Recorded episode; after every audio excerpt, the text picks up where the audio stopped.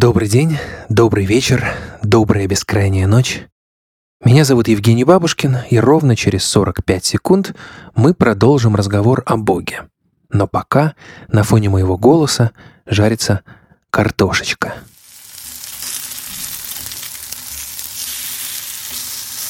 В детстве и юности мы любим простые вещи. Что может быть вкуснее сосиски с картошкой, когда тебе 10? Если бы в школьной столовой меня попытались накормить пюре из батата и ореховым совойским сосисоном, я бы плюнул в этот батат и кинул бы сосисон в обидчика. Но с годами наши вкусы усложняются. И вот уже вместо сладкого грузинского вина мы пьем сложное французское, благо стоят они одинаково. И вот уже оливки или баклажаны не наши главные враги. Но это еда. С идеями интересней.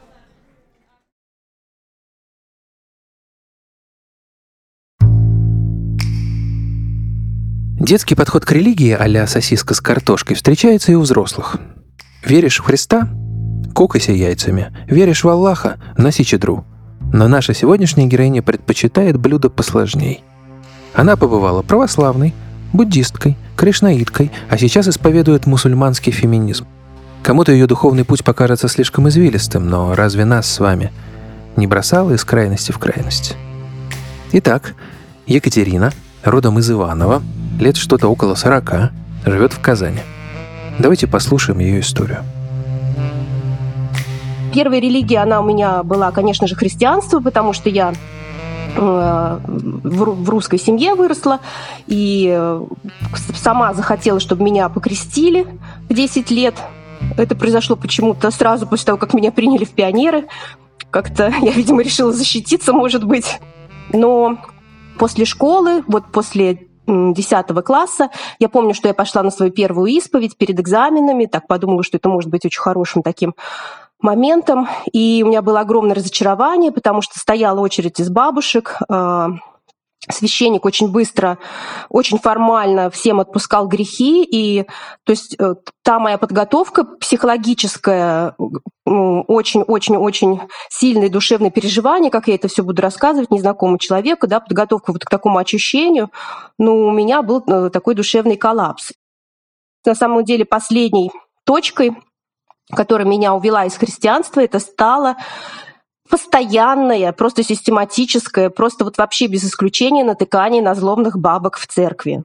Когда бы я ни пошла в церковь, каждый раз находилась какая-то бабушка, которая до меня докапывалась. Я не шучу, просто каждый вот раз, чтобы я не там стою, я не так смотрю, я не так ставлю свечку, или просто какое-то фырканье, то есть вот эти злые старухи, просто я перестала ходить в церковь. Ну и потом несколько раз, да, я видела, ну, таких неприятных, очень толстых, располневших, разжиревших наших попов, видела, как они общаются со своей паствой. Опять же, говорю, я уверена, что есть прекрасные, замечательные люди, но это вот то, что происходило в моей картине мира. И я подумала, ну никак, никак, никак человек, который себя довел до такого состояния, э, не может быть э, духовным. Потом у меня началось увлечение тренингами, они стали на время моей религии, то есть я решила подойти к всему так очень э, логично.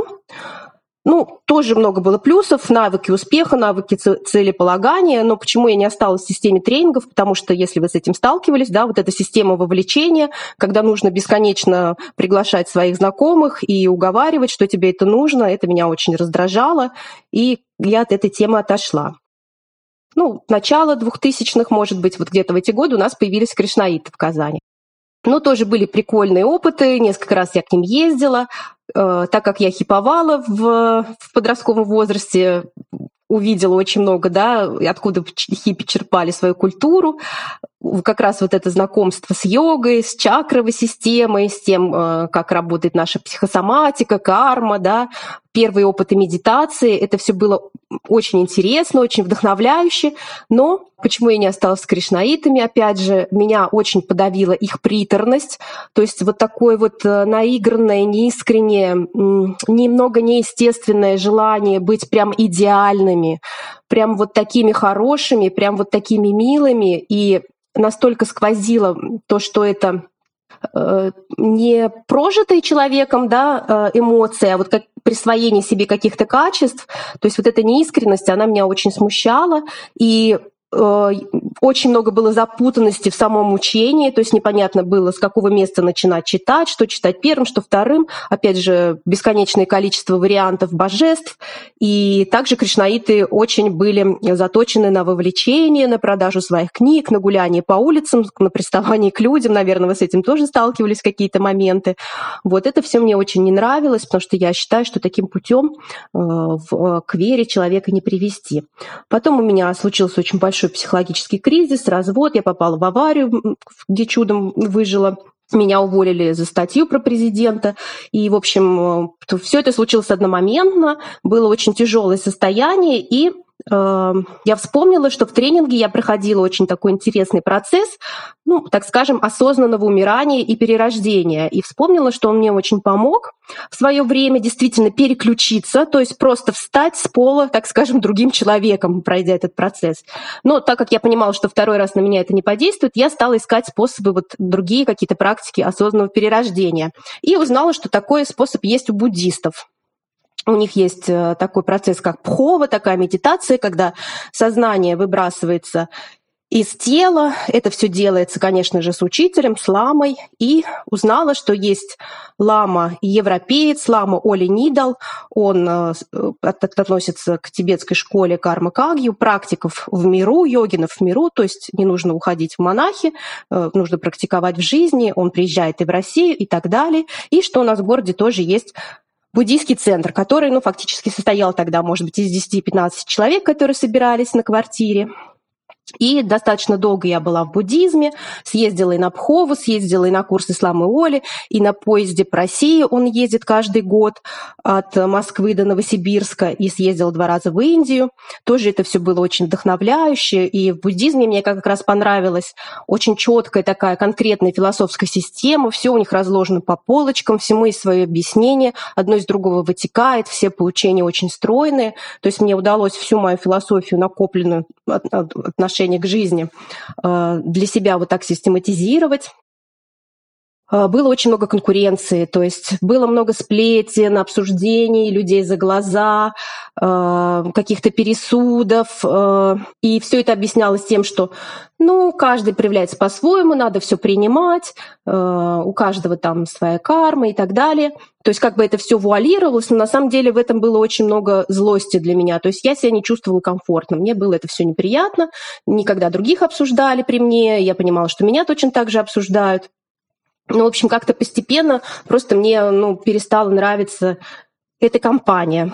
Вот, я уже подбираюсь вот к исламу. Один мой друг, с которым я достаточно близко общалась, достаточно доверительно. Я видела, как он очень положительно меняется, бросает плохие привычки, э, начал поститься, держать уразу, и вот как менялся его характер. Он, ну, как-то меня это вдохновляло, и он мне просто сказал однажды, почитай Коран. И тут у меня в жизни началась просто сплошная мистика, какие-то сны, какие-то знаки. Э, и, и, наверное, последней точкой стало то, что я делала в Казани фем-уикенд, когда приезжали девочки-художницы из Москвы, читали лекции, проводили перформансы. Э, и я пригласила также в том числе значит, профессора нашего Казанского университета, э, женщину, которая изучает именно феминизм в исламе. И когда я послушала ее лекцию о том, как защищена на самом деле женщина в исламе, какое ей уделяется место, э, как это все на самом деле происходит за пределами традиций стран, да, потому что есть очень большое смешение и предрассудки к исламу именно из-за того, что традиции стран, там, где ислам принят, э, принимаются за мусульманские традиции, но это не так. Пока что все происходит так, что э, именно в уме, так называется мусульманское сообщество, все, с чем я сталкиваюсь сейчас, это огромная доброта людей. Когда я начала, начинала приходить в мечеть, даже если провести параллель с бабушками, и не знала еще, как надо точно там одеться и так далее, ко мне подходили бабулечки, э, начинали со мной разговаривать по-татарски, я говорила, я русская, вот я только начала. Они, конечно, все начинали говорить «Машалла», «Альхамдулиля», «Субханаллах» — это такие мусульманские слова, короткие молитвы, чтобы восхититься да, величием Господа. И очень мягко, очень нежно, очень заботливо мне говорили, вот, Жаным, вот здесь надо закрыть, вот здесь рукав подлиннее, здесь вот так, вот здесь вот, значит, когда мы читаем, здесь вот так, вот так, вот так. То есть они мне все разъясняли, это было очень по-доброму та тусовка, в которой мы пили, тусили, ходили по барам, она отвалилась просто потому, что у меня стал другой образ жизни.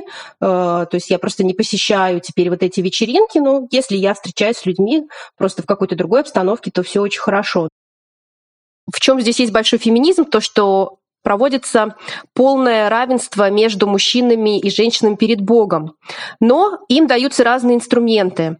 И задача женщины на самом деле сохранить свою женскую красоту, свою энергетику, свое ядро, э, вот это вот, да, свою вот эту цельность, э, поэтому ей не очень-то хорошо работать в больших коллективах, где как раз ее раздергивают да, на разные части. А я, в общем-то, до ислама всегда делала карьеру, работала в больших корпорациях и так далее. И я просто поняла, что вот такая работа, когда я не могу читать намаз, когда мне не остается времени для изучения духовной литературы, там почитать Коран, поучить э, молитвы, э, мне это не подходит. И я была на самом деле уже настолько истощена, Э, что меня религия, конечно, подтолкнула к тому, чтобы искать другие такие более спокойные, интересные варианты зарабатывания денег. И тут, конечно, есть нюансы, потому что, например, моя последняя работа официально, я работала в музее, э, моя директор, она дико бесилась из-за того, что я хожу в хиджабе, хотя я не закутываюсь целиком, просто как челму прикрываю голову, то есть это выглядит вполне так нейтрально для людей, которые не знают, что я мусульманка. Э, но, как она говорила, что я ей там отбила всех друзей музея, потому что у них было э, принято встречаться, выпивать в любое время дня и ночи в кабинете. И типа люди перестали из-за моего чепчика ходить. Вот. Бывают вот такие интересные моменты. И сейчас я вот уже э, несколько лет на фрилансе, и каким-то чудом мне это удается э, балансировать так, чтобы все мои навыки мне приносили доходы. И вот плюс открылось новое направление, такое как э, сухая хиджама, то есть лечение руками с помощью Всевышнего.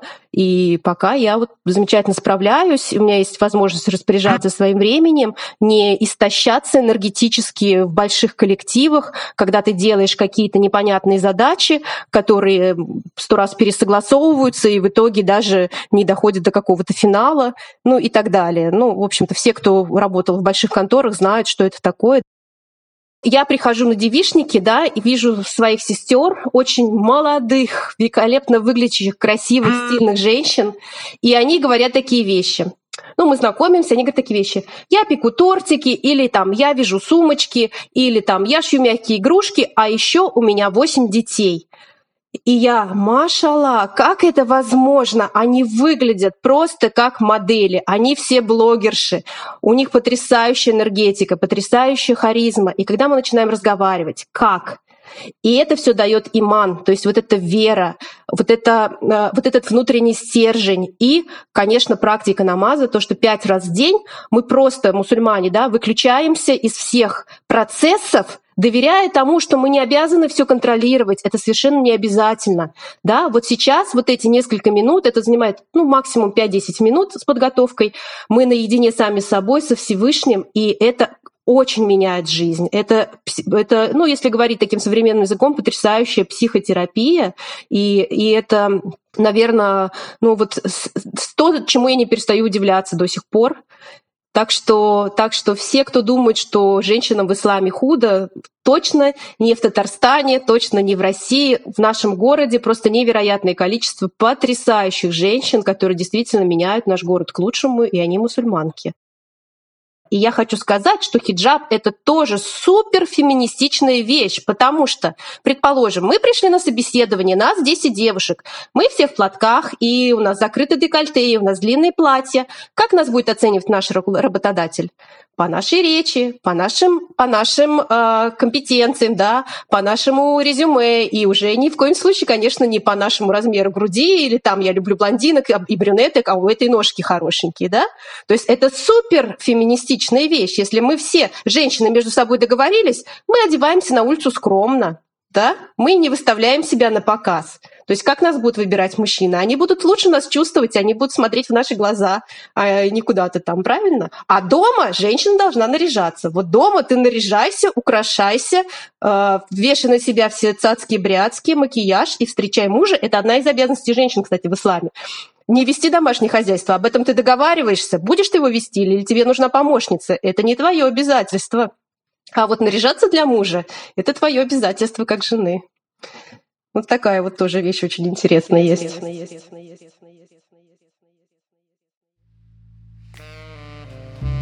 Мне кажется, всю дорогу нашу героиню отпугивала внешняя, социальная сторона религии. Бабки в православии, дядьки в кришнаизме, девки в буддизме, да мало ли неприятных людей попадается на обочине пути.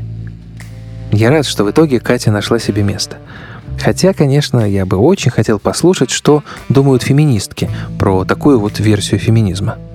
Если вам есть что сказать, пишите комментарии там, где вы нас слушаете, или пишите на почту бабушкин собака артель.медиа. В отличие от Бога, который чаще всего хранит молчание, или во всяком случае говорит с нами не словами, мы отвечаем на письма прямо. Мы — это композитор Вальдемар Бибоповский, продюсер Надежда Маркелова, звукорежиссер Анна Летичевская, автор сценария Евгений Бабушкин. Пока-пока.